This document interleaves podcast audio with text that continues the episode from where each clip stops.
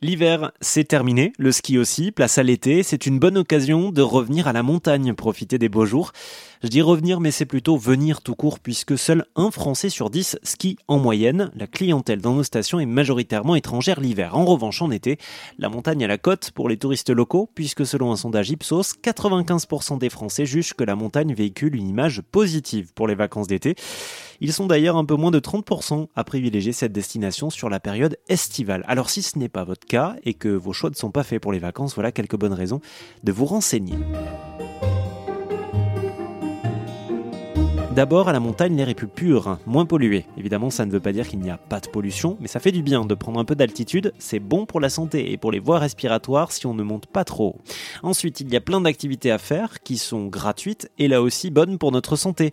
La randonnée, d'abord. Moi, je ne pars jamais sans une bonne paire de chaussures de marche, 2 à 4 litres d'eau selon la longueur du parcours, un encas qui me tient bien l'estomac comme une banane ou des barres de céréales et bien entendu, une bonne casquette. Je vous conseille également l'application Visorando doté d'une balise GPS hors ligne qui vous permet de vous repérer sur les sentiers et de suivre la randonnée la mieux adaptée à vos capacités physiques.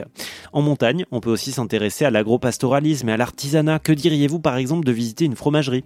Sur le site France Montagne, vous avez plusieurs exemples avec notamment la station de Métabier dans le Jura où vous pouvez déguster du comté et observer son façonnage. La montagne, c'est aussi la culture. Aux Arcs par exemple, on vous propose un parcours architectural au Grand Bornand en Haute-Savoie.